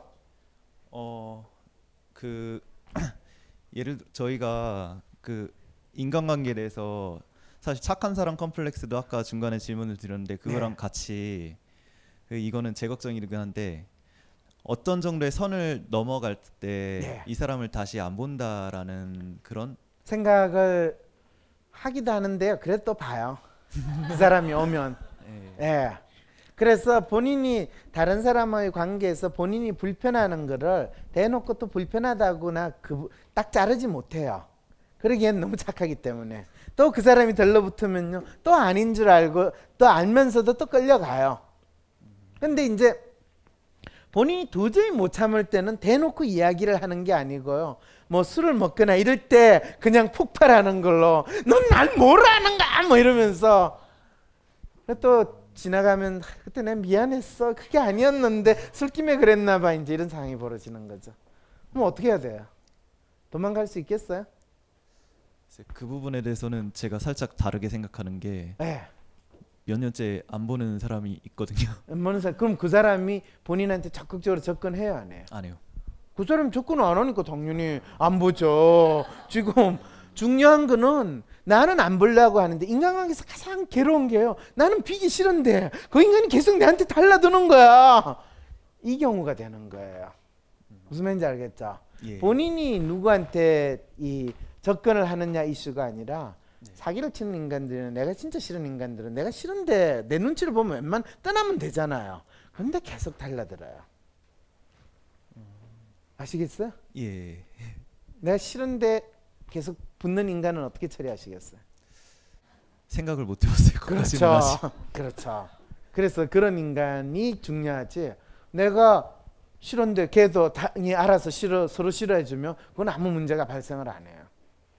이제 충분히 이해가 됐나요? 예. 그래서 리얼리스트는 이런 모습이에요. 이 회사에서는 윗사람한테 깍듯하게 하고요. 이렇게 여러 사람하고 같이 어울리는 거 좋아하고요. 머릿속에서는 항상 카드 값을 어떻게 메꾸나 이런 고민을 하는. 그리고 이게 없으면 이제 인생의 모든 걱정이 없는 거예요. 이게 이제 리얼리스트의 모습인데 아까도 봤지만 리얼리스트로 살지만은 원래는 다른 모드인 사람도 있다라는 그 사실. 자, 그다음에 이제 이분은 어느 종류인지 한번 이야기를 좀. 네, 저는 아이디얼리스트에서 나왔고요. 아, 그러시군요. 네. 예, 이야기하세요. 얘기를 해봤는데 정말 재밌다는 생각을 했어요. 이렇게 같은 사람을 만나기가 되게 드문데 좀 그런 성향을 얘기하다 보니까 맞아요. 아이디얼리스트는요 진짜 말이 통하는 사람을 만나기가 드물어요. 왜요? 독특하거든요.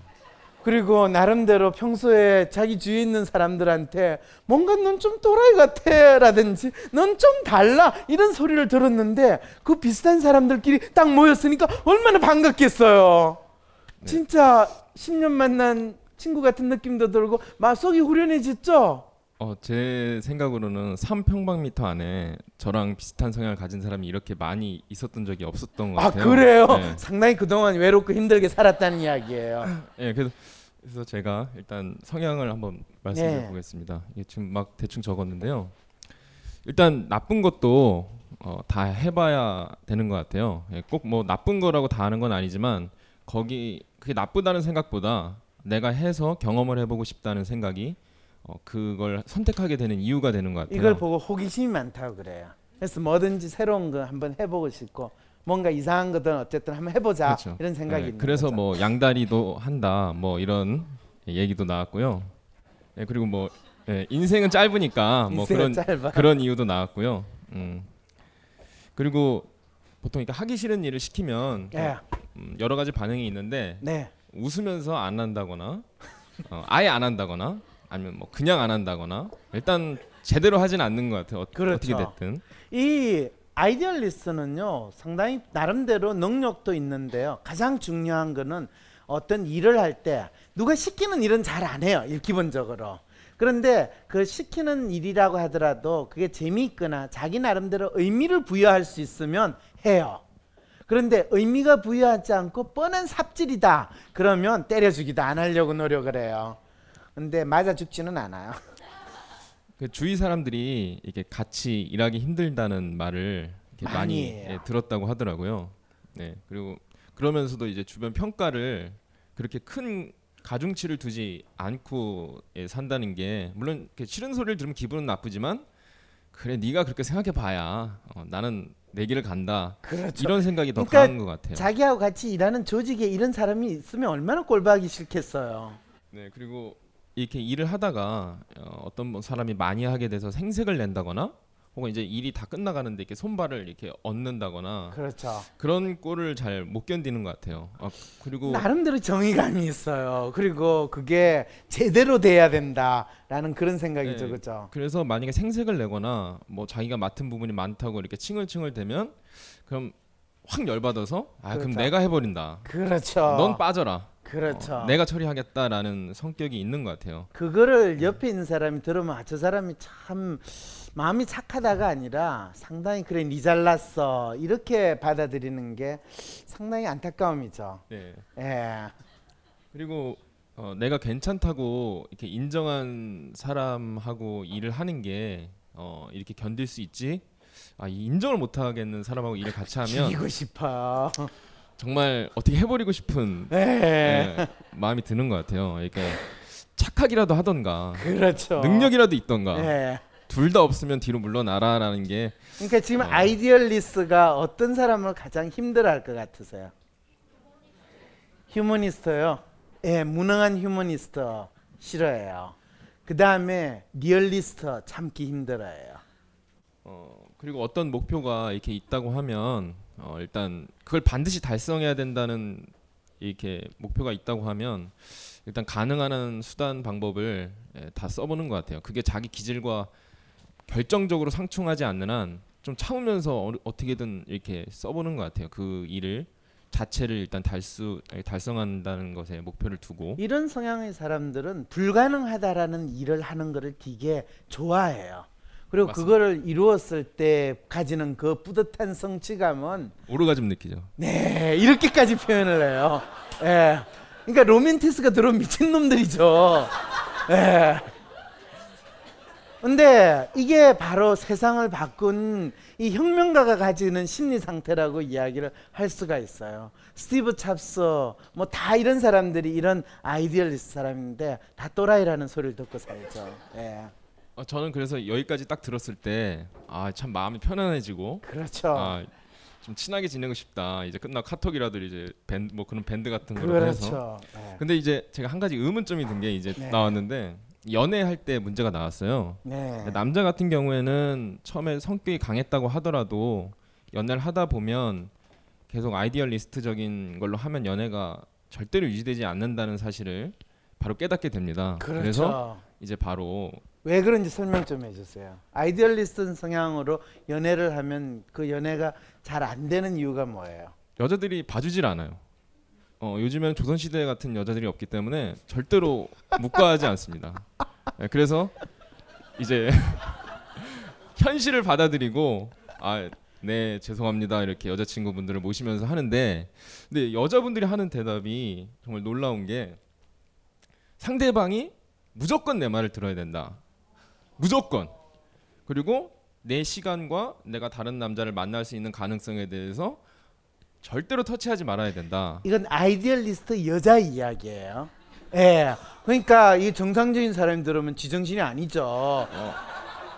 그래서 그렇죠, 그렇죠. 예. 그래서 제가 물었어요. 그럼 상대 남자도 그렇게 할 수 있냐? 그렇게 되면 저는 거기까지는 인정할 수 있거든요. 그렇죠. 근데 그건 안 된다고 하더라고요. 안 되죠, 하더라고요. 안 되죠. 네, 저는 거기서 이제 이건 아니다. 그래서 아이디얼리스트 남성이 아이디얼리스트 여자하고 세미나는 해도 사랑은 하기 힘들어요.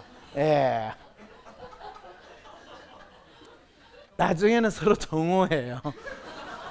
예, 이게 저 주위에 아이디얼리스트 여성분들이 참 많은데 내 이야기를 알아들어주는 거에 대해서 공감하는 거에 대해서 참 내가 좋기는 한데 참 한편으로는 진짜 저분들이 갈 데가 없으니까 여기에 있지 이 생각이 들 때가 상당히 많아요.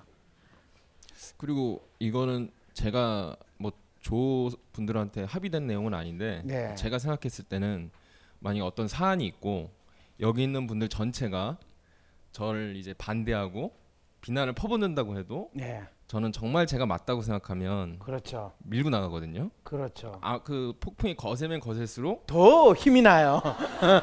더 안에서 그 폭발할 듯한 에너지가 나오죠. 그렇죠. 너희들이 나를 짓밟고 가더라도 내가 무너지지 않겠다. 그럼 끝까지 내가 나중에 맞다는 걸 보여주리라. 네, 내가 살아생전에 못하면 내가 하늘나라에서 너희들을 지켜보리라. 이렇게 얘기하니까 뭐 좀 이상한 사람 같은데 지금 약간 사이비 교주 성향이 있어요. 네, 가감 없이 네. 말씀드렸습니다. 그래서 실제로 남자 아이디얼리스트가 저지르는 가장 큰 실수가 어떤 거냐면요. 대개는 이제 요즘 특히 젊은 여성들 같은 경우에는 뭔가 명품이라든지 뭔가 이런 거 조금 번듯한 걸 하나 가지고 싶어 하잖아요. 그러면 뭐 웬만큼 상식이 있으면 지금 그래 자기가 지금 돈이 없지만은 나중에 돈을 많이 벌면 그거 사줄 거지. 그런데 남자 아이디얼리스트는 내 눈에 흙이 들어가기 전까지 힘들어 뭐 이런 소리 쓸데없는 소리를 하는 거예요. 전 사줍니다. 사줘요? 훌륭하네요 역시. 예. 표 좀 한번 보시고. 예. 사준단 말이죠. 본인이 아이디얼리스트 만빵이네요. 그런데 아이디얼리스트 만빵인데 지금 릴레이션이 엄청 높으면요. 이런 사람들이 있어요. 아이디얼리스트가 자기가 가지고 있는 꿈이나 이상을 실현하기 위해서 자기 나름대로의 어떤 에센스를 개발하기보다는 다른 그것을 있을 만한 사람을 찾아가지고 그 사람하고 연대를 맺거나 또는 힘을 해서 내가 새로운 변화를 추구하고 싶어하는 성향이 지금 성향이거든요. 근데 이게 말씀드리고 싶은 게 전 이 66.01%가 나온 이 수치가 좀 이제 환경에 영향을 받았다고 생각하는 게 환경에 영향을 받았다. 제가 이직을 한 지 얼마 안 됐는데 이 재단에서 일하고 있어요. 근데 이제 상사들이 쫙 여자분들이 이렇게 있고 해서 제가 지금 완전히 눌려 있거든요. 완전히 눌려 있는 건 지금 이 셀프가 이제 엄청나게 개입이 있는 이 상태로 있는 거죠. 그렇죠. 그래서 어쨌든 욕을 안 먹고 이렇게 구설수에 오르지 않아야 된다는 그 생각에서 강박관념 속에서 이게 그 릴레이션을 그거 하는데요. 네. 어차피 시간이 지나면 구설수에 오르게 돼 있고요. 예. 욕을 얻어먹게 돼 있어요. 예. 벌써부터 그런 낌새가 피어나고 있어요. 왜냐하면 근데 아이디얼리스트는 여성분들하고요 비교적 이 말이 통해요. 그리고 수용해 줄 것 같은데 어디서부터 문제가 생겼냐 하면요. 아이디얼리스트는 어떤 특정한 여성에 대한 감성적인 헌신을 못해요. 그러니까 쟤하고 말도 잘 통하니까 여성분들 입장에서는 약간 그 사람한테 내 감성이 넘어갔다고 생각하거든요. 근데 아이디얼리스트는 자기 주위에 있는 모든 여성들한테 나름대로 잘해주려고 하지만은 자기한테 진짜 빠질 만한 감성이 있는 사람들한테 몰입하는 경우가 잘 없어요. 이 부분 때문에 지금 이렇게 잘생기고 하니까 위에 있는 참 여성 상사분들이 얼마나 잘 신경을 써주겠어요. 그러면 여성분들은 그렇게 신경을 써주면 거기에 대해서 리턴하는 뭔가 제스처나 그런 것들이 있기를 기대하거든요. 근데 없어. 없거나 다 비슷하니까 자기만 특별하다는 느낌이 안 들면 배신감을 느껴요. 그래가지고 저 자식이 좀 건방져부터 시작해가 뭔가 그래요. 그래서 이럴 때는 약간의 이 정치적인 수완을 발휘해야 돼요. 그래서 여러 사람이 있는 데서 잘해주려고 하지 말고 개개인의 약간씩의 신호들을 따로따로 뭔가 만들어야 돼요. 그렇게 했다 난리 날 것 같은데요. 네? 그렇게 했다 난리 날 것 같은데. 난리 날 것 같죠? 네. 안 그래요. 근데 저 말을 따라가지고 성공했다는 이야기는 잘 못 들어봤으니까요. 내가 그게 안 되거든요. 죽었다 깨어나도. 그래서 뭐 지금 그 상황이네요. 그래서 씨는 지금 참 그래요. 재단이 유일하게 지금 상황에서 좋은 직장이네요. 그 재단이 지향하는 그 인연과 가치를 본인 거로 만들면 못 견디겠어요. 네? 네? 못 견디겠어요. 못 견디겠어요? 네, 제가 영화 쪽에 관심이 있어서 네. 시나리오를 쓰다가 이제 굶어 죽지 않으려고 들어왔는데 네. 시나리오가 더 잘 써지는 것 같아요. 빨리 써가지고 어떻게든 해야 되니까. 근데 결코 그 길을 시나리오가 성공하기 전까지는 넣지 마세요. 네. 아이디얼리스트가 본인이 원하는 결과를 얻으려면요 상당한 고통 속에 있어야 돼요. 그래서 지옥이나 연옥 속에서 뭔가 연꽃을 피우는 듯한 그런 운명을 타고난 것이 바로 아이디얼리스트의 운명이라고 그래요. 그래서 지금 뿐만 아니라 씨와 유사한 운명을 살았던 아이디얼리스트의 대표적인 예가 누구냐 하면요 바로 이분이에요. 저분이 누구냐 하면요 연암 박지원 선생이에요. 연암 박지원 선생은요 이 우리가 영정조 시대 때 이분이 났는데요. 정조 때 정조 대왕이 연암 선생을 불러가지고 야, 너 벼슬을 줄 테니까 너 벼슬을 하면서 좀 지내라 그랬더니 저 싫은데요. 이러면서 그 당시에 누구나 원하는 벼슬을 왕이 준대도 싫고 자기가 쓰고 싶은 글 쓰고 주로 친구들은 또 이 집은 자기 사촌 형님이 부마고 자기 할아버지가 영의정을 뭐 정성을 지냈고 해서 엄청난 대단한 사대부 가문이에요. 그런데 연암 박지원 선생의 친구들은 다 서얼들이에요. 옛날 서자라고 하는 사람들. 그래서 우리가 실학 사상가다라고 이야기하는 사람들 대부분이 서자 출신인데 연암 박지원 선생은 아주 조선 최고의 양반가 가문의 자손이에요. 그런데 같은 양반과 자손의 애들하고 같이 놀려니까 얼마나 웃겨요. 지는 멍청한 놈이 집안 잘났다고 출세하고 저러니까 그 대신에 나름대로 자기하고 말이 통하는 친구들인데 다 이 서자들이고 해서 사회적으로 핍박받거나 인정을 못 받는 거예요.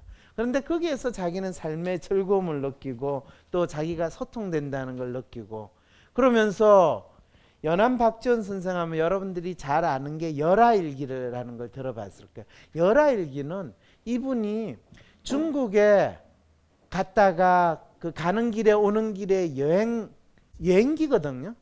그런데 그 당시 조선에서 중국은 아무나 못 갔어요. 정식으로 뭐 관리가 돼가지고 사신으로 갈 때만 갈 수 있는데 자기 친구나 자기 주위에 있는 사람들은 다 중국에 사신을 갔다 왔으니까 그 당시엔 중국 갔다 오면 내가 북경에 가봤더니 그때는 영경이죠. 영경에 가봤더니 이렇더라 뭐 중국은 이래 뭐 이러면서 엄청나게 자랑을 하고 자기가 새로운 뭔가를 봤다라는 거를 사람들한테 뽀기는데 연암 선생은 명문 집안이고 그런데 워낙 사는 형편이 안 됐어요. 그래서 뭐 이 사람이 쓴 글에 보면 자기가 일주일 동안 제대로 먹지를 못했더니 이 백가죽이 등가죽에 붙은 것 같아 뭐 이런 식의 글들이 나올 정도로 참 힘들게 살았어요. 그런데 중국을 가고 싶어 가지고 어떻게 했냐 하면 자기 사촌 형님이 이 부마니까 왕의 사위였거든요. 그랬을 때 이제 이 사신의 정사로서 소위 말해서 우두머리로서 이제 보통 1년에 연초하고 또 황제의 생신 때 조선에서 사신이 이제 축하 사절단으로 가요. 그 가게 됐을 때 형한테 그랬어요. 형, 저도 좀 따라가면 안 돼요? 그랬더니 공식적인 이 관리가 아니면 그 사신 행렬에 따라갈 수가 없어요. 그런데 형님 백으로 그래, 네가 그냥 낑겨서 그냥 쫓아가는 거 모른 척은 해줄게. 그래가지고 지 하인하고 지 조랑말 타고 거기에 쫓아가가지고 공식 수행원이 아니니까 제대로 이 뭐 음식을 먹거나 거기에 숙소도 제대로 못하는데 그냥 끼어가지고 몇 달 동안 중국까지 이행을 하고 그걸 적은 게 바로 열하일기예요. 그런 어려운 상황을 겪지 않았으면 우리나라의 최고의 고전이라고 할 수 있는 열하일기가 어떻게 나왔겠어요. 그래서 어려움 속에서 그 재단에서 온갖 수모와 압박을 받으면서도 그 시나리오를 쓰세요. 그걸 견딜 수 있을 때 그 시나리오는 성공을 하지, 뛰쳐나가 내가 좋은 환경에서 시나리오 쓰겠다, 성공할 일이 없을 거예요. 이제 아시겠죠? 삶이 막 느낌이 오죠?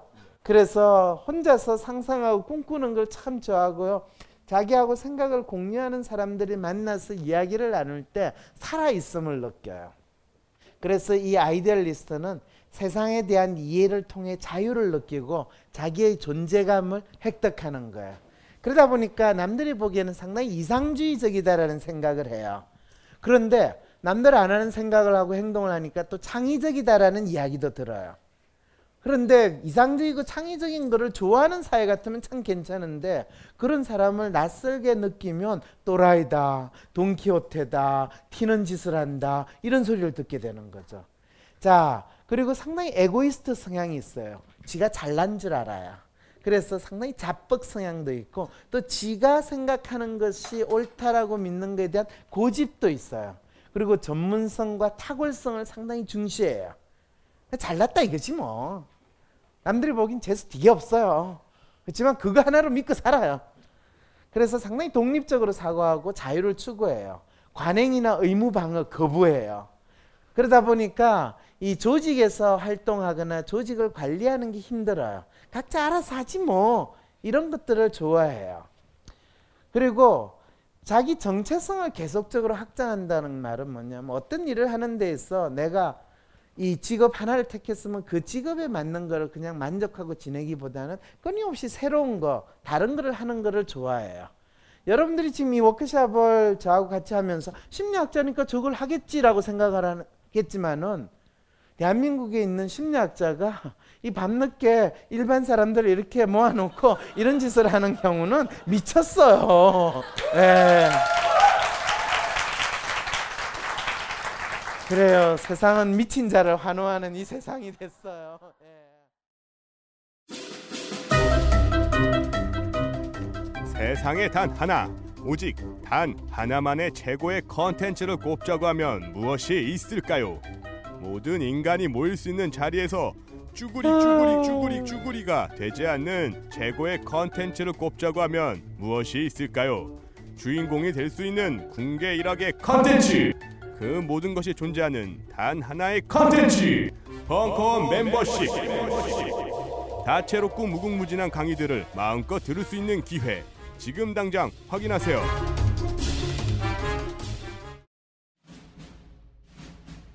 스마트폰의 바이블 벙커원 어플이 대폭 업그레이드 되었습니다. 강좌 및 강의별 결제 기능 탑재. 멤버십 회원이 아니라도 벙커원 동영상들을 골라볼 수 있는 혁신. 바로 확인해보세요. 그래요. 세상은 미친 자를 환호하는 이 세상이 됐어요. 예. 그 이유는 세상에 대해 자신이 이해한 바를 공유하고자 하는 이 마음 때문인 거예요. 그랬을 때 자기가 살아있음을 느끼는 거예요. 이것도 병이죠. 예. 뭐 감사합니다 그렇게 이야기라도 해줬는데 이거를 참 즐겁게 이렇게 여러분하고 공유할 수 있으면 저희 즐거움이다 한데 또 그거를 욕하는 인간들은 또 저를 뒤통수를 칠 수도 있고요. 뭐 유형을 구분해서 뭐하냐 이런 말도 안 되는 소리를 하고 있고요. 그럴 때는 또 황당하죠. 쟤들이 왜 저러나 이런 생각이 있는 거죠. 아까 그래서 이야기를 나눌 때 참 기뻤다는 게 어떤지 아시겠죠? 네네. 네. 질문이 두 개 받아와서 네, 하세요. 예, 하나는 이 아무래도 아이디얼리스트가 인간관계에 있어서 이렇게 문제점을 겪을 때가 많다 보니까 네. 다른 유형이나 혹은 이렇게 사회생활을 할 때 어떻게 사람들을 대하고 유형별로 뭐 그런 대처법이 있는지 네, 그런 질문이 나왔습니다. 네, 그거에 대해서요. 나도 좀 묻고 싶어요. 네.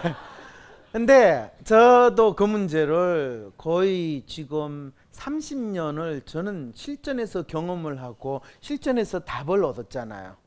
오죽했으면 WPI를 이걸 만들고 나서 가장 내가 큰 도움을 누구와의 관계에서 얻었겠어요?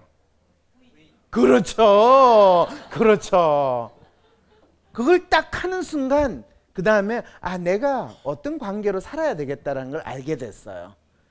저하고 같이 사는 사람은 휴머니스트예요. 그럼 아이디얼리스트하고 휴머니스트하고 살 때는 아이디얼리스트는 어떤 모드로 살아야 되냐면요. Yes, sir! 하면 돼요. 거기에 대해서 괜히 의문을 제시하고 토론을 하고 따졌다. 그 아이디얼리스트는 토론하고 따지는 건 잘 따져요. 근데 결론이 그래서 당신이 옳다는 거예요? 딱 이러면 내가 뭐라고 그래요?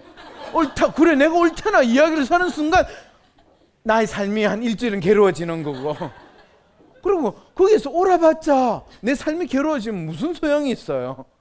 그래서 그걸 딱 보는 순간 아 그래서 관계를 정리를 딱 했어요. 그 다음부터는 싸울 일이 없어요. 그러니까 그거를 결혼하고 10년쯤 지나서 알게 된 게 참 안타깝긴 했는데 그래서 그 말은 결혼하고 나서 10년 동안은 진짜 열심히 싸웠어요.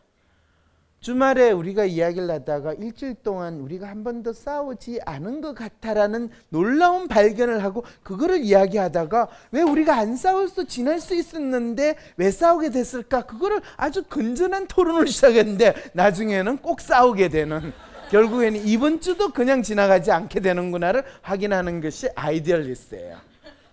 그래서 아이디얼리스트는 괜히 쓸데없는 이야기를 해가지고 뒤통수를 잘 맞는다. 이것도 아이디얼리스트의 특성이에요. 왜 남이 잘 이야기하지 않는 걸 그냥 너무나 자연스럽게 그런 생각도 해볼 수 있잖아 라고 이야기했는데 죽이려고 덤벼들어요. 웃자고 한 거를 죽자고 덤벼들면 할 말이 없어요. 그냥 맞아 죽을 수 있어요. 그래서 기본적으로 자기 주위에 있는 사람이 누군지를 빨리 캐치를 해야 돼요. 그랬을 때 뭐 자기가 좋아하는 사람이 휴머니스트다 하면 그 휴머니스트 앞에서는 yes sir 하고 따지지 말아야 돼요. 알겠죠? 그 다음에 자기하고 일하는 사람은 어떻게 해야 되냐? 그럼 내 상사가 어떤 사람인지 빨리 캐치해야 돼요. 내한테 영향을 미칠 수 있는 상사. 상사가 리얼리스트다. 그럼 빨리 떠나야 돼요. 내가 그거를 맞춰주기가 힘들어요. 그 다음에 상사가 아이디얼리스트다.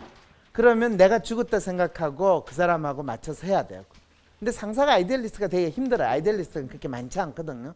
그리고 상사가 아이디얼리스트인 경우에는 벌써 그 사람은 떠나서 딴 데 있지. 내하고 같이 일 안 해요. 네. 그럼 대개 상사는 휴머니스트일 가능성이 높기 때문에 그래서 그 휴머니스트라 느낄 때는 그 사람하고 따져가지고 진리를 파악했다 생각을 그냥 포기해야 돼요. 그냥 인간사는 말도 안 되는 거에 온갖 무슨 덩어리야. 나는 그것을 있는 그대로 받아들일 뿐이야. 라고 생각하고 살아야 돼요. 그리고 그 앞에서는 그렇게 살고요. 나만의 또 다른 숨쉬는 쉘터를 딴 데 만들어야 돼요.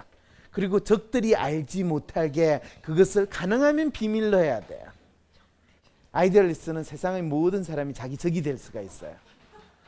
근데 이거를 알리지 말아야 돼요. 그래서 이수신 장군은 틀림없이 아이디얼리스트라고 난 생각을 해요. 근데 아이디얼리스트는 결국은 죽어요. 그럴 때 죽을 때를 잘 택해야 돼요. 뭐 이제 그러면 아까 질문에 대한 답변이 나왔나요? 네, 뭐 연애를 오래 하는 방법에 대해서 질문이 나왔는데 아이디얼리스트가 연애를 오래 하는 방법은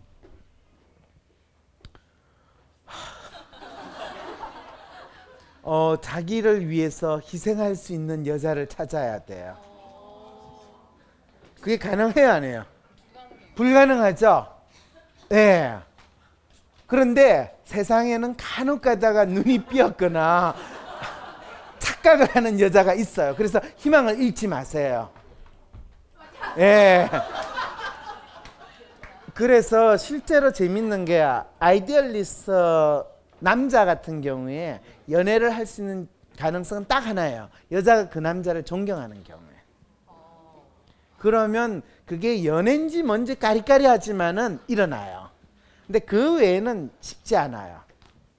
근데 아이디얼리스트 여자가 뭐 연애를 하는 경우, 그거는 친구인지 동료인지 모르는 상황에서 이념으로 뭉친 친구, 뭐 우리는 같은 가치를 공유한다, 그게 가장 편해요. 예. 근데 됐죠? 근데 11시가 됐는데요. 먼저 가실 분은 가셔도 돼요. 너무 그렇지만 끝까지 우리 끝나야 돼요. 이 제가 아이디얼리스트이기 때문에 끝장을 봐야 돼요. 아이디얼리스트. 자, 빨리 넣으세요.